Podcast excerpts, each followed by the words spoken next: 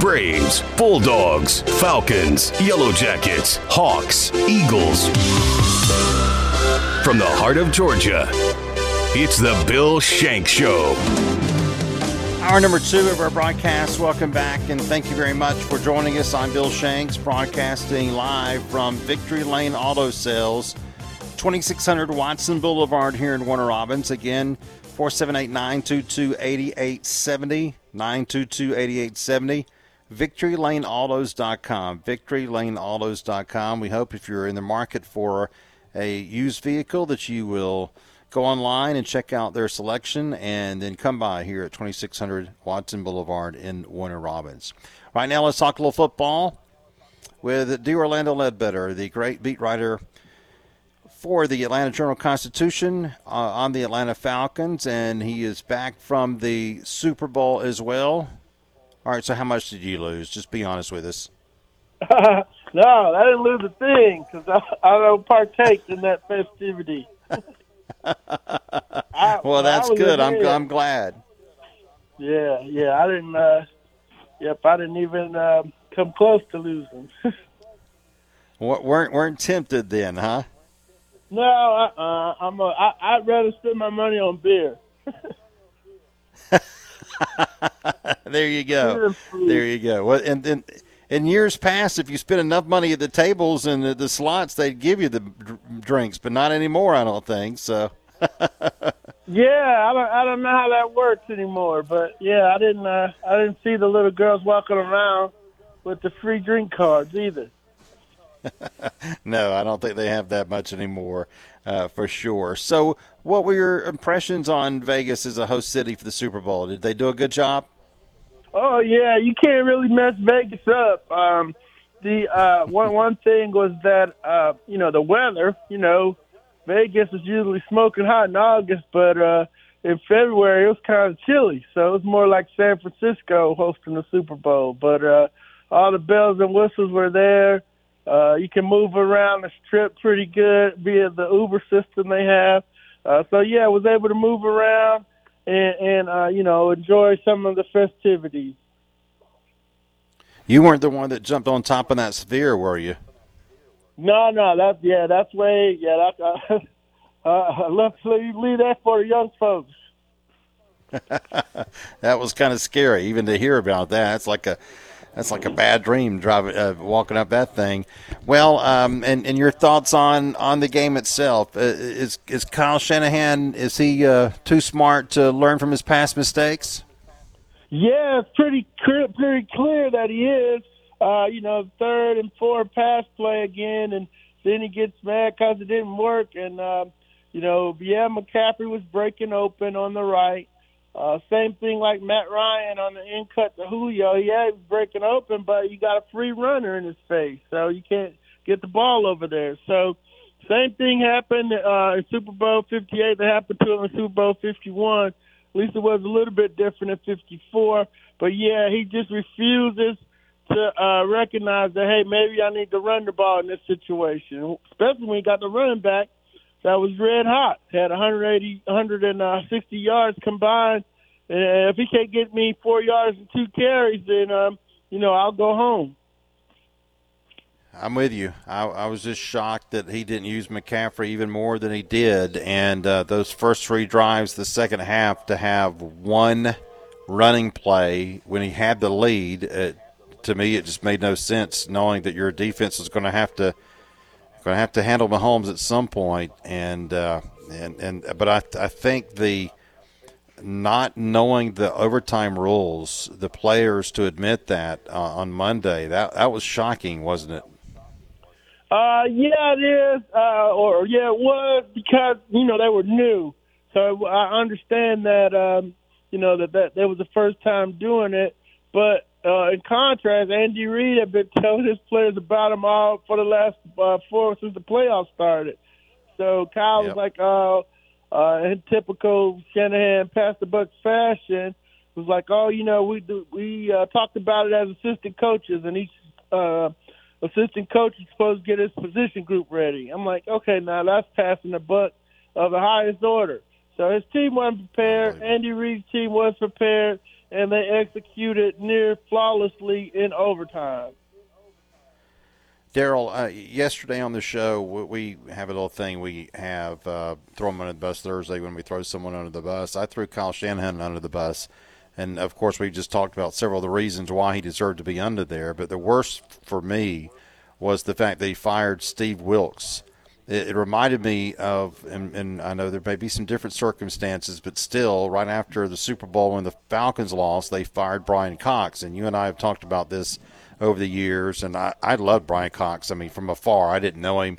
I just thought he was a really good coach. And I couldn't get why after the Super Bowl he was the one that – that got let go, but Wilkes did not deserve that, did he?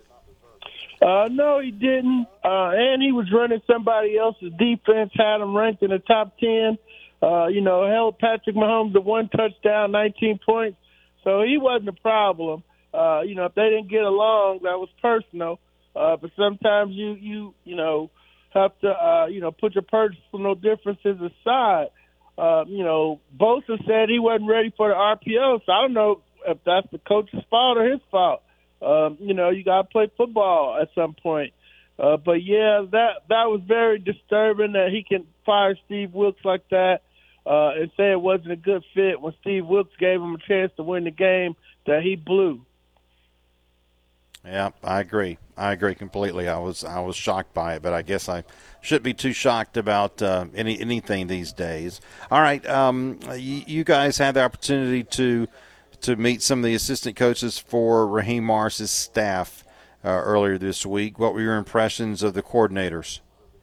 Yeah, I wasn't there for that. We um, I had to teach that okay, day. Sorry. So we uh, sent Ken Segura, uh, Michael Cunningham, and our, our intern, Lewis Price from Northwestern, and they covered it pretty well. Ken took the D C, uh, uh, Mike took the O C, and the uh, and Price did the five things we learned. And they covered, you know, what Zach Robinson's looking for in a quarterback, uh, how they plan to move forward. He basically wants Matthew Stafford clone uh, is what he wants.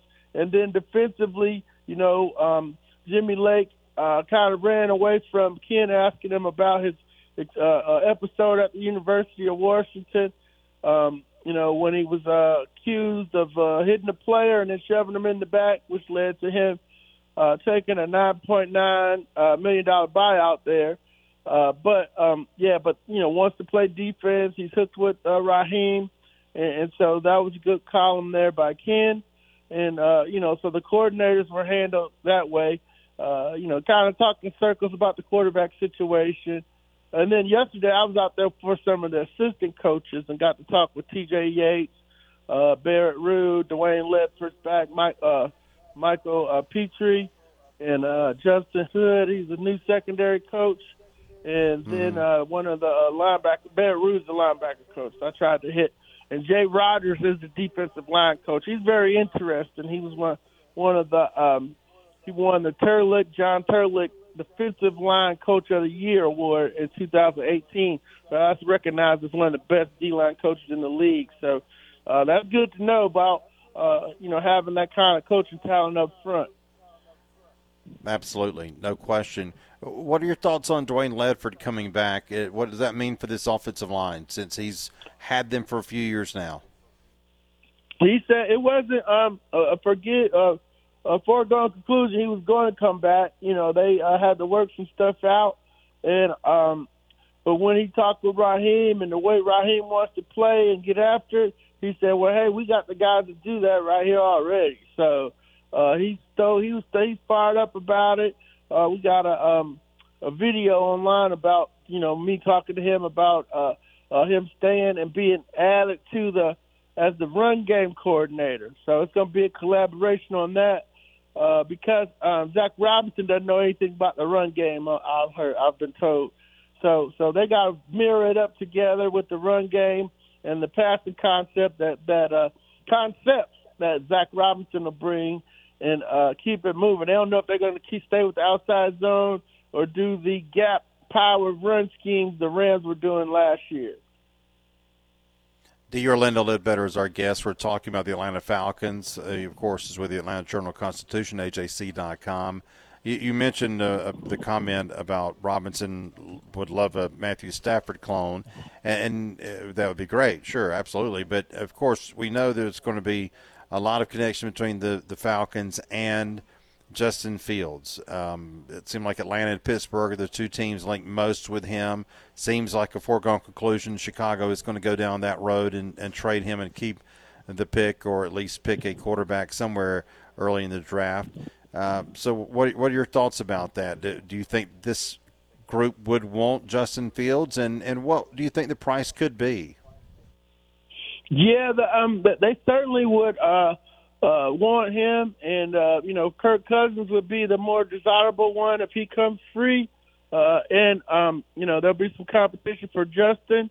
They're going to look at every uh, – un, you know, they're going to try to unturn every stone. Uh, Terry didn't want to talk about it. He was on Steve's show uh, yesterday, Steve Weiss's show, and he, he's like, hey, Steve, I can't talk about that. That's tampering. Then I'll lose all my draft picks I got. So, you know, they're aware of it, but they don't want to get hit with tampering. Um, and I haven't seen the um, Jimmy Johnson chart on what a trade would be. I'm sure the uh, the Bears are going to want a one in there, maybe a two. I'm thinking a two and a player should do it. I wouldn't do much more than that, uh, and, and then just go to the draft if we can't work out a deal on that. Yeah, I, I heard the interview between Terry and, and Steve, and Steve did ask him kind of in generalities, okay, what do you think about someone who you may have passed over in a previous draft and, and getting better? And, and that's what I want to ask you. I mean, we've seen Justin Fields two years in a row here against the Falcons. I don't think there's any question that he was better in twenty-three than he was in twenty-two.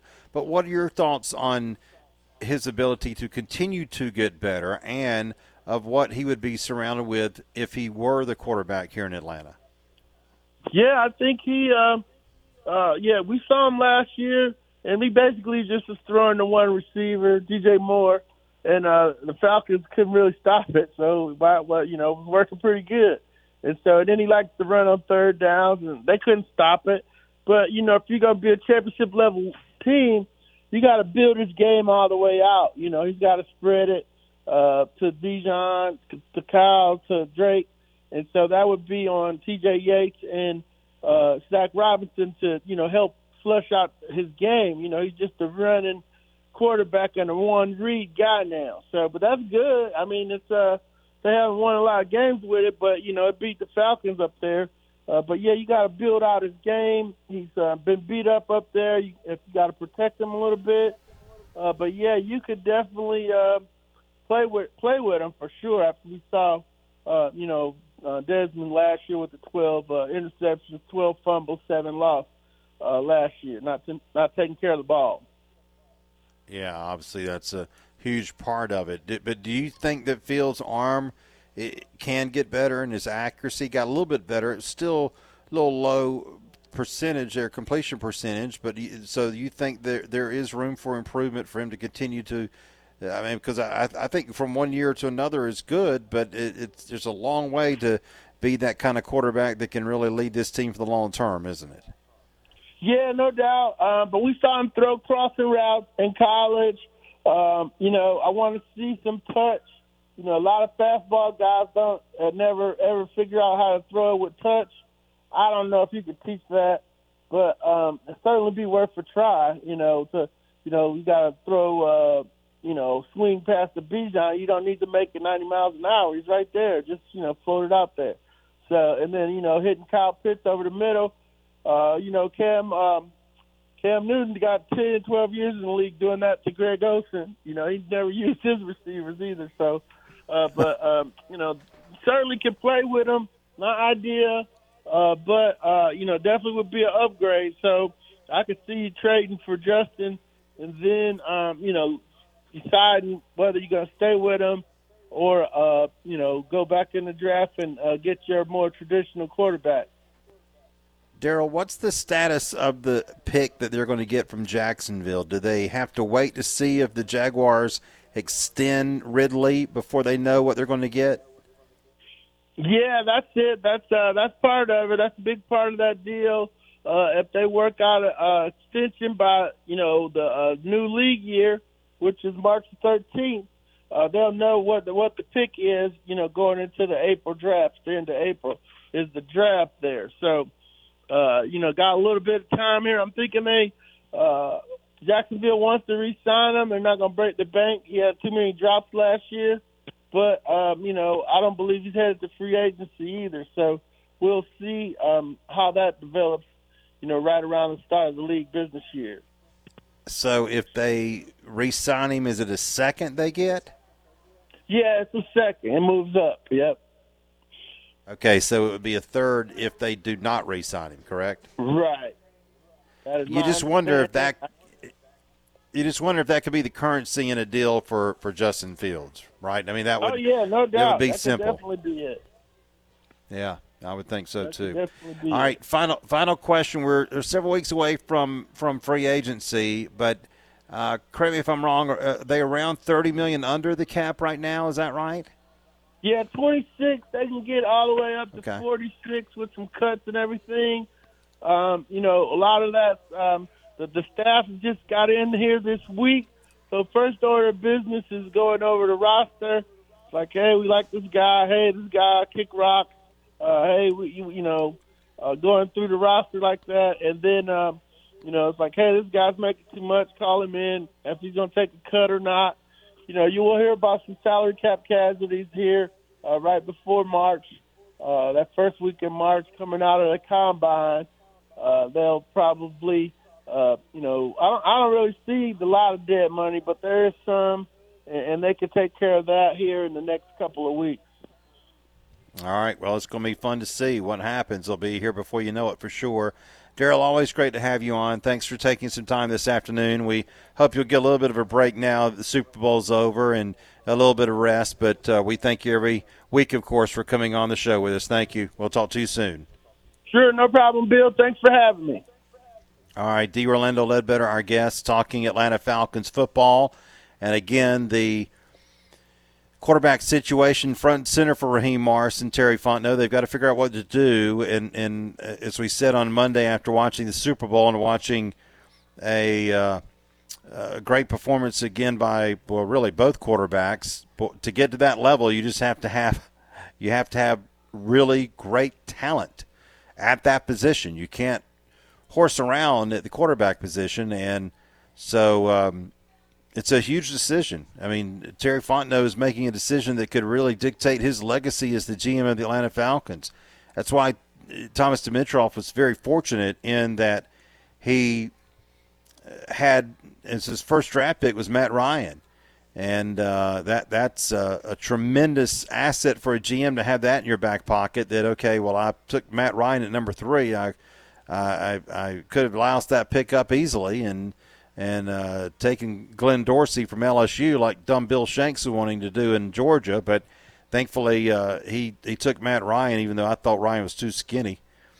He's still too skinny. He still needs to go to the steakhouse restaurant in Hawkinsville. But he was great, obviously. He was great. And for Dimitroff to do that right off the bat, my gosh, I mean, that, again, in a way, even though Dimitroff got fired – a while later, he had a long run as the G M of the Atlanta Falcons, and mainly because his tenure as the G M mirrored practically, basically, the tenure of Matt Ryan. And um, that's how important this selection is going to be, whether it is a Kirk Cousins, a free agent, or it is a draft pick, or whatever they're going to do, trade for Justin Fields. It's just so hard, so difficult. I mean, I, I tell you, general managers who have quarterbacks fall in their lap. And I was listening to the audio the other day, uh, and I can't remember the gentleman's name, so forgive me for not knowing the name, of the G M in, who was in Kansas City who drafted Mahomes. And it was it was right after this guy, uh, Dorse, Dor, I just said Dorsey with Glenn Dorsey. Was it Dor, Dor, is it Dorsey? Was his name Dorsey too? What was his name? But anyway, it doesn't matter. The former Kansas City Chiefs general manager, who was the G M the year they drafted Patrick Mahomes. And and the video was from right after the draft when he was basically taking up for himself for drafting Patrick Mahomes. He, he was explaining why he thought Patrick Mahomes was the guy. And, you know, This guy had a – I think it was John Dorsey, I believe, now that I say that. This guy had a just a true belief in, in his convictions of why Patrick Mahomes was going to be a great quarterback, that he was going to be the next quarterback for the Kansas City Chiefs. And, my gosh, he's won three Super Bowls in five years. And and now, was that guy lucky or good? Well, maybe a little bit of both. That obviously other teams passed on Patrick Mahomes and did things like take Mitchell Trubisky with the third pick in the draft, like Chicago did. And that was ridiculous. We all know that. But you know what? That guy in Chicago, Ryan Pace, as a matter of fact, who's now in the Falcons front office, he he really believed in Mitchell Trubisky. And that's that in itself is is a prime example of why picking a quarterback is so difficult. Both of those general managers in that same year felt very strongly about their selections at the quarterback position. One was right and one was really, really wrong. And, you know, that's almost the percentage of being successful when you have to make that kind of decision at that level with a quarterback. It's hard. Desmond Ridder obviously didn't work out. And, you know, we could get into blaming Mister Smith about that a little bit because of his piss-poor handling of that young man. But regardless, you know, he just didn't have it. He didn't have that skill set. And, I, I, you know, I'm worried for the Falcons. This is going to be difficult. It's going to be tough. And I, I I wish I knew the answer of what it was supposed to be, what what the, hey, I want this guy. You know, I'm I'm usually pretty convicted myself on a on a stance of, all right, I want to go get this guy. I I, I don't know. I don't know what the answer is. I, I'm not trying to avoid criticism of something that I may want as far as a quarterback, but is it Fields? You know, I'm not comfortable having thirty-five, thirty-six-year-old quarterbacks make fifty, forty million dollars plus after they've had Achilles surgery, so I'm not really on the Kirk Cousins bandwagon. I guess I could jump on there as long as he could jump up there too with his torn Achilles, which he's got to recover from. Um, and then do they go and wait for the draft? I, I just I don't know. It's it's going to be, though, a huge decision. There's no question about it. The Phillies are signing Whit Merrifield, a uh, utility man who plays all over the place. John Morosi is reporting this from M L B Network that uh, the Phillies are signing one of the better free agents left on the market. Whit Merrifield, formerly with Kansas City, and then formerly recently with the Toronto Blue Jays, and uh, he has signed with the Phillies, or is signing with the Phillies with an agreement right there. So um, hmm, uh, that's a good pickup for him. I told you earlier in the week the Phillies have not really made many improvements to their team. That's an improvement. He's a good player. There's no question about it. All right, we're going to open up the phone lines. We'll check on the Georgia and Georgia Tech scores when we come back. We are at Victory Lane Auto Sales here in Warner Robins, at twenty-six hundred Watson Boulevard here in Warner Robins. The phone number is nine two two, eight eight seven zero, nine two two, eight eight seven zero. And again, the website, Victory Lane Autos dot com. Victory Lane Autos dot com. That is the website. Go and check out the great uh, selection of vehicles on their website. Every car they have on the lot, they have on that website at Victory Lane Autos dot com. Our phone number is area code four seven eight, six four six, three seven seven six. E S P N is, of course, the final four, four seven eight, six four six, E S P N. We'd love to hear from you here on this Friday. We got all kind of things to talk about. We'll be back with you more sports talk and more phone calls on this Friday from Warner Robins right after this.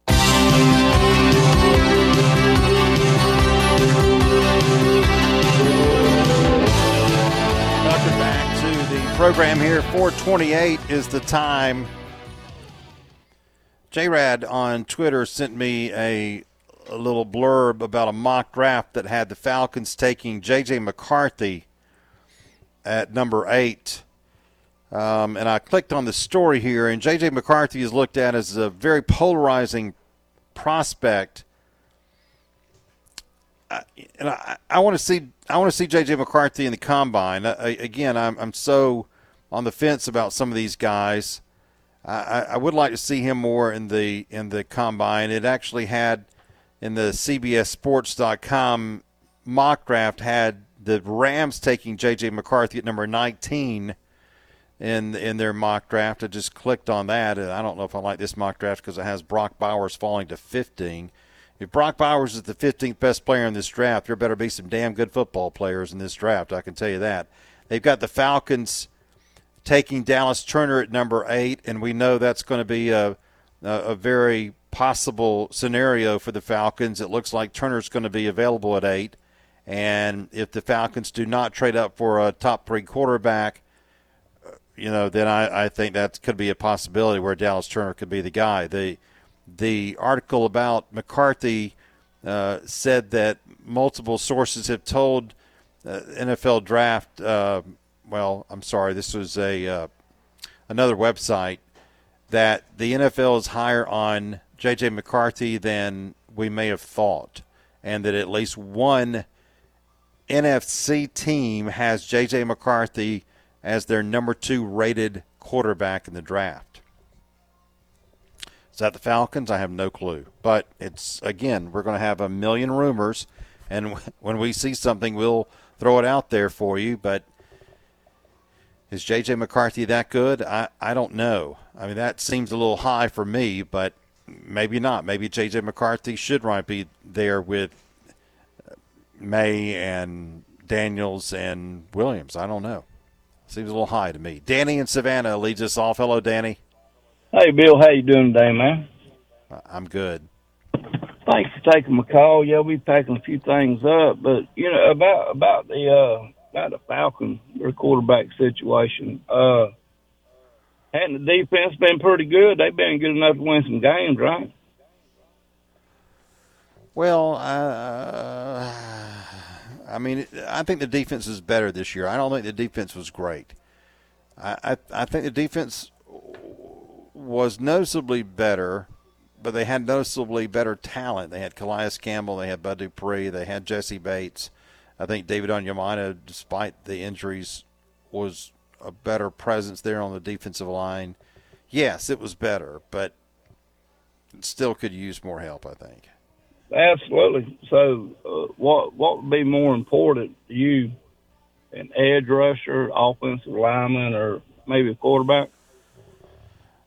Well, um, you know, I, I I think the offensive line situation, with, with them retaining the offensive line coach, Ledford, it seems to me that there may not be many changes on the offensive line, that they, they may keep the, the status quo there.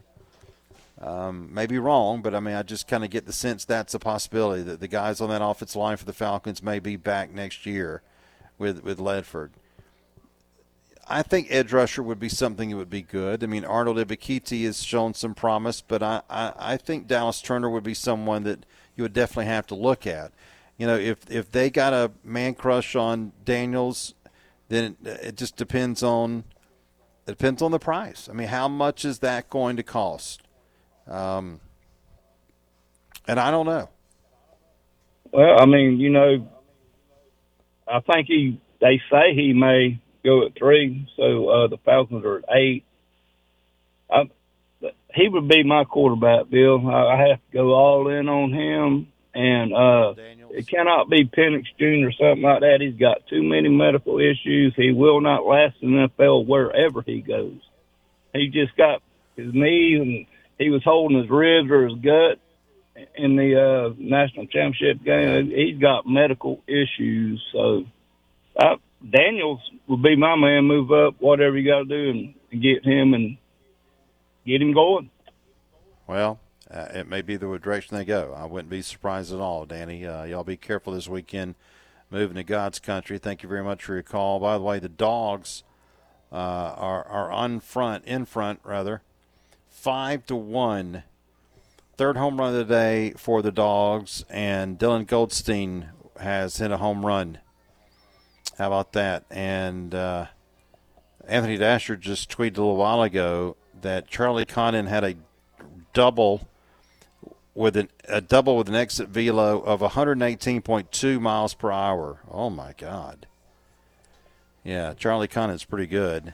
Um, Yep, five one Georgia, so we'll keep an eye on that from Athens. Jeremy in Memphis is next. Hello, Jeremy.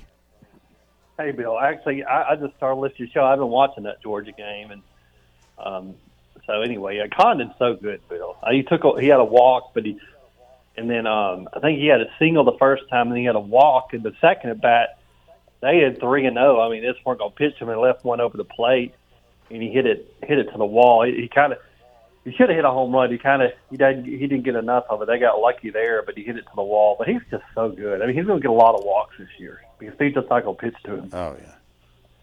Yeah, well, and if there's some bats around him, and they're going to score some runs. And that, that that's where the pitching, like I said earlier, comes into play. If if Wes Johnson gets that pitching staff better with the runs they're going to score, they could be better. I mean, it's, the S E C is so tough, it's you don't know. You know, better in the S E C may not get you out of the top ten. I mean, it, it's ridiculous how good those teams are in baseball in the S E C. Yeah, I was telling Jeff, I called Jeff's show yesterday and talked to him. And I was, we were talking about, I mean, this team can go twelve and eighteen in the conference. I think they could also go eighteen and twelve. They've got they've got a lot of good hitters, and they got a lot of pitchers that I think are um, are talented, but but but are, are young. And then they got a lot of transfers. If these guys, if these pitchers come together and pitch like they're capable of, they could be pretty well. Like this guy Leighton Finley, who's going to start Sunday. He did well in the Cape Cod last year. League in last summer, and he's a sophomore. He's really talented. You got guys like that that have a lot of ability, and if they turn the corner, this team actually could win seventeen or eighteen games. So it's one of those things that there's kind of a wide range of what they could do this year. So the bats will be there. It's just the question on how quick the pitching comes around. Yeah, I've read about this kid from um, for Sunday, uh, the transfer, and, and I'm anxious to see him too. I mean, you just got to have pitching. You know, they they just have not had good pitching the last several years, and I don't think that was Scott's fault necessarily. I mean, the year they were supposed to be good was, of course, Emerson, Hancock, Cole Wilcox, and, and the Chinese virus nipped that in the bud. But still, it's like, you know, other than that, other than those two, they just haven't had those big arms. Yeah, I think I think I, I'm not sure Leighton Phillies are going to go Sunday and Rackman's going to go Saturday to transfer, but or vice versa, but. Um, But there's a lot of potential there, so so we'll see what happens. But I think they could have a pretty good year. A couple of things on on Atlanta now. I like I said, I just started to hear listen to your show, but I don't know if you talked about this, but a couple of things. So first of all, apparently Ron Acuna's made it known that he basically wants to tear up his contract, wants a new contract. Um, if if that if that happens, they're going to pay him a, a ton of money, and it could it could certainly cost you who you could sign, especially like the Freeze of the world.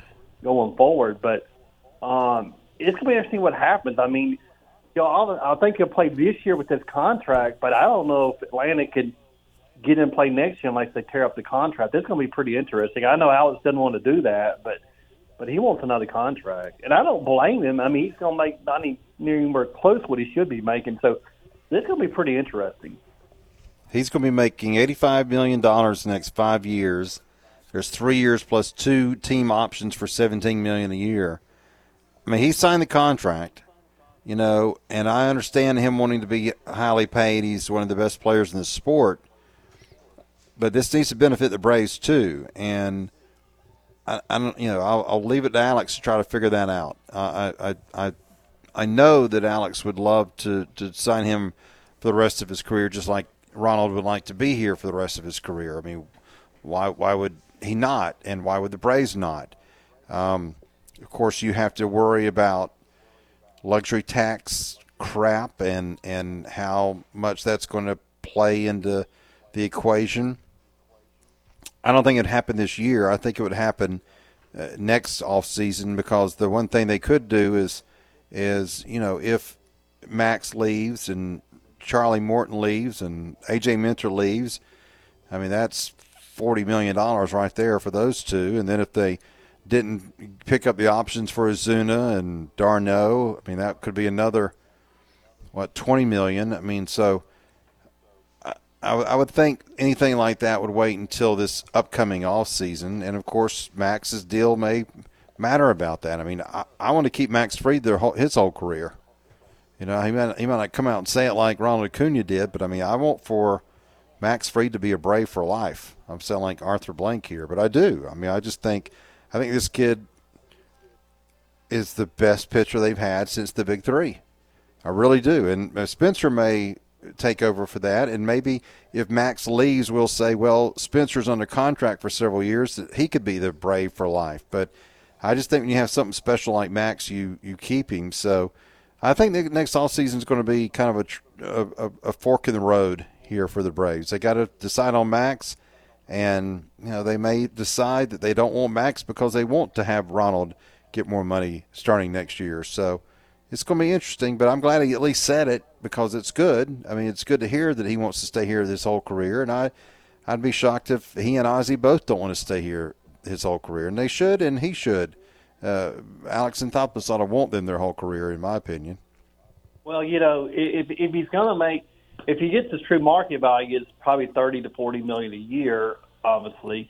And if he's making in the teens, he's way underpaid. Now, the thing is, if he gets thirty-five or forty million dollars a year or something like that, there, I don't think there's any way they can keep Max. Now, it, it, one thing I think Ronald needs to understand is, is that, yeah, on the back end, this is not really friendly to him, but on the front end, when they bought into arbitration years, they overpaid the first two or three years.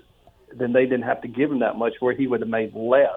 So hopefully if they do have to redo his contract, he doesn't ask for the max. Obviously he makes he wants to make more than eighteen million dollars a year or whatever, but instead of asking for the max, maybe he'll come off of that a little bit because Atlanta did do him a favor in the beginning to, to eat up his arbitration years.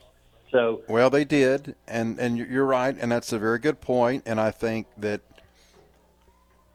you know, at, at some point these, these guys – have to balance happiness with what they really want to do financially. I mean, it's easy for certain players to say, well, I want to be the highest paid player in the sport. I'm one of the best players in the sport, so pay me more than anybody else. But, you know, I I, I think someone like Acuna and Ozzie are going to be very careful about that. Because, I mean, like them signing their long-term contracts early like they did, I, I just – I'll really be surprised if they ever play anywhere besides Atlanta. Maybe wrong, but I, I just I think those those two in particular are going to be hard to drive away. And then the other thing I wanted to ask you about, and I don't know if you mentioned this, did you see what happened on Cole Phillips? No. So he just he he hurt his arm again, and they said he's going to be out all of this year and most of next year. Wow, uh, did he really?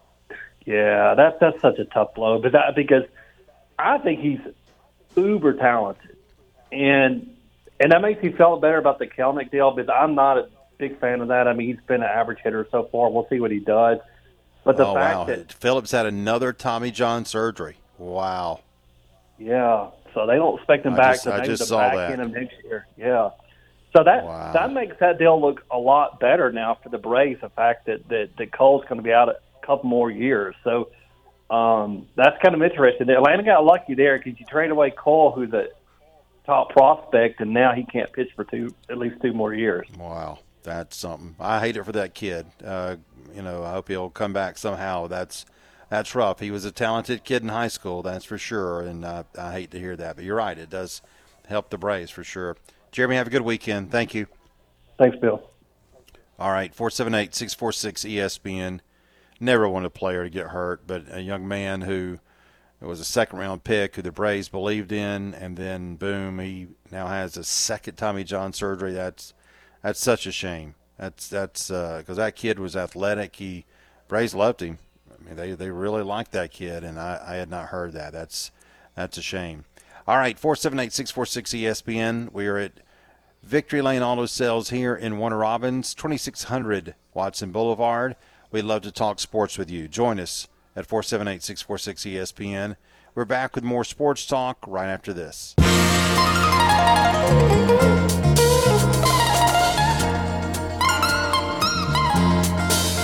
forty-seven is our time back on the show. Thanks for being with us. We're at Victory Lane Auto Sales, Victory Lane Autos dot com.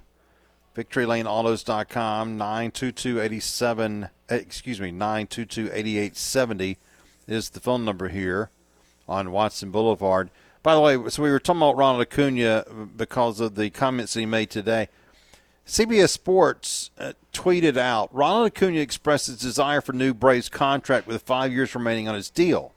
So they have that headline, and then Justin Toscano, who we had on the show earlier this week from the Atlanta Journal-Constitution, came on Twitter and wrote, "Just want to clarify something after seeing this tweet. I simply asked Ronald Acuna if he'd want to be a Brave for his entire career. I even prefaced by saying I knew he had a handful of years left on his deal. His tone wasn't that he wants a new contract now. He just loves the Braves." So another example of a website taking something that was said and running with it. Again, um, I, I understand that Ronald Acuna should be paid more than seventeen million dollars, but he signed the contract. And so, I, you know, I, it didn't really make a whole lot of sense that, oh, well, he wants a new contract. Again, the Braves have him under contract for three more years at seventeen million dollars per year, plus two more option years in twenty-seven and twenty-eight at seventeen million dollars. So that's basically five more years at seventeen million dollars a year. It's the best bargain in baseball, folks, because, again, I don't know how he's not worth two and a half times that.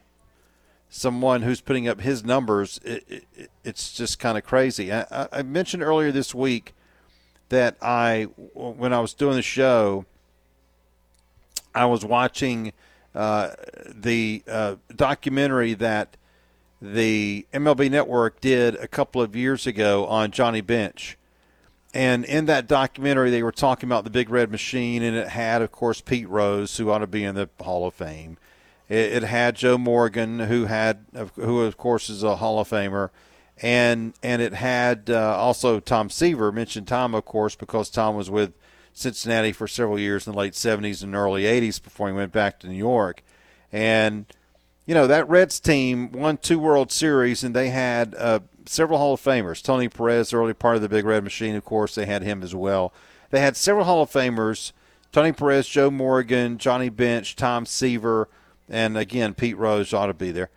And and they had a lot of really, really good players, like George Foster and Ken Griffey Senior, Davey Concepcion. A lot of people think that Davey Concepcion ought to be in the Hall of Fame. Uh, Cesar Geronimo. I mean, they, they, they had some good players. Had a lot of good players. Don Gullett, who passed away earlier this week, was a Reds pitcher, and he was he was really good. I mean, he didn't have a long career because he had injuries, but you know, Don was really good. And and you know, the the Braves, believe it or not, the Braves do have similarities to the Big Red Machine. They have a lot of players who really could be Hall of Fame caliber. And, of course, Acuna is just at the top of that list. But when you see this list of Braves players under contract, I mean, Matt Olson through twenty twenty-nine, Acuna through twenty twenty-eight, including the option years, Ozzie through twenty twenty-seven, including the option years, Riley through twenty thirty-three. Hell, we hope we're all here in nine years to see Austin Riley play third base in twenty thirty-three. Michael Harris through twenty thirty-two, Murphy and Strider through twenty twenty-nine. I mean, I, I, you know, these these guys are just locked up for a long, long time, and that's why you look at this team and say, man, they, they could really be special for a for a for a big stretch here through the end of this decade. I mean, we've got we've got you know six years left in this decade of the twenties, and so we're you know about halfway through with it, obviously. And the Braves have already won one World Series, and with all the talent there, I mean, you got to realize that Olson, Riley, Harris, and Murphy and Strider could all be with this team in twenty twenty-nine. You got your first baseman, your third baseman, your center fielder, and your catcher could all be with this team in, in five seasons, five years. Uh, not a lot of teams can say that. So the, the potential for longevity with this Braves team, winning as they are, is is very high. And that that's... That that that's what's so amazing with this team, and to think that they've already got a superstar. They don't have to worry about getting a superstar. They've got a superstar. They've got Ronald Acuna Junior He is the M V P. He is one of the best players in the sport, and he has that talent that is, I mean, who do you compare him to? Who the hell can hit forty home runs and steal seventy bases? You know, uh, that's impossible to do.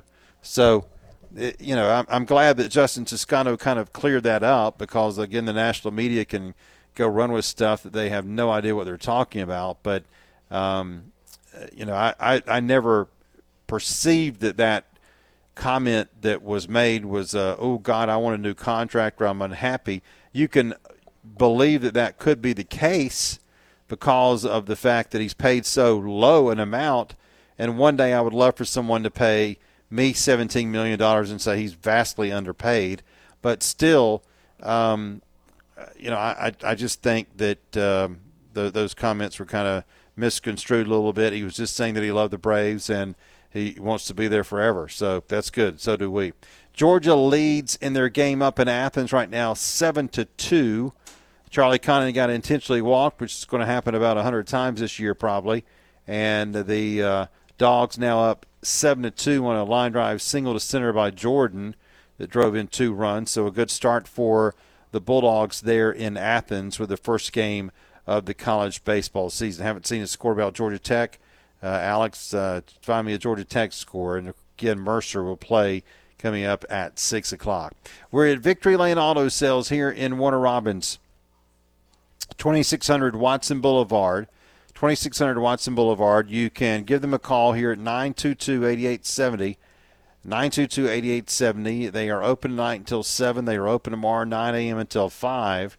And uh, closed on Sundays, but they are always here staffed with uh, a great group of people to help you select your new vehicle. So give them a call here or stop by at uh, twenty-six hundred Watson Boulevard and go online at Victory Lane Autos dot com.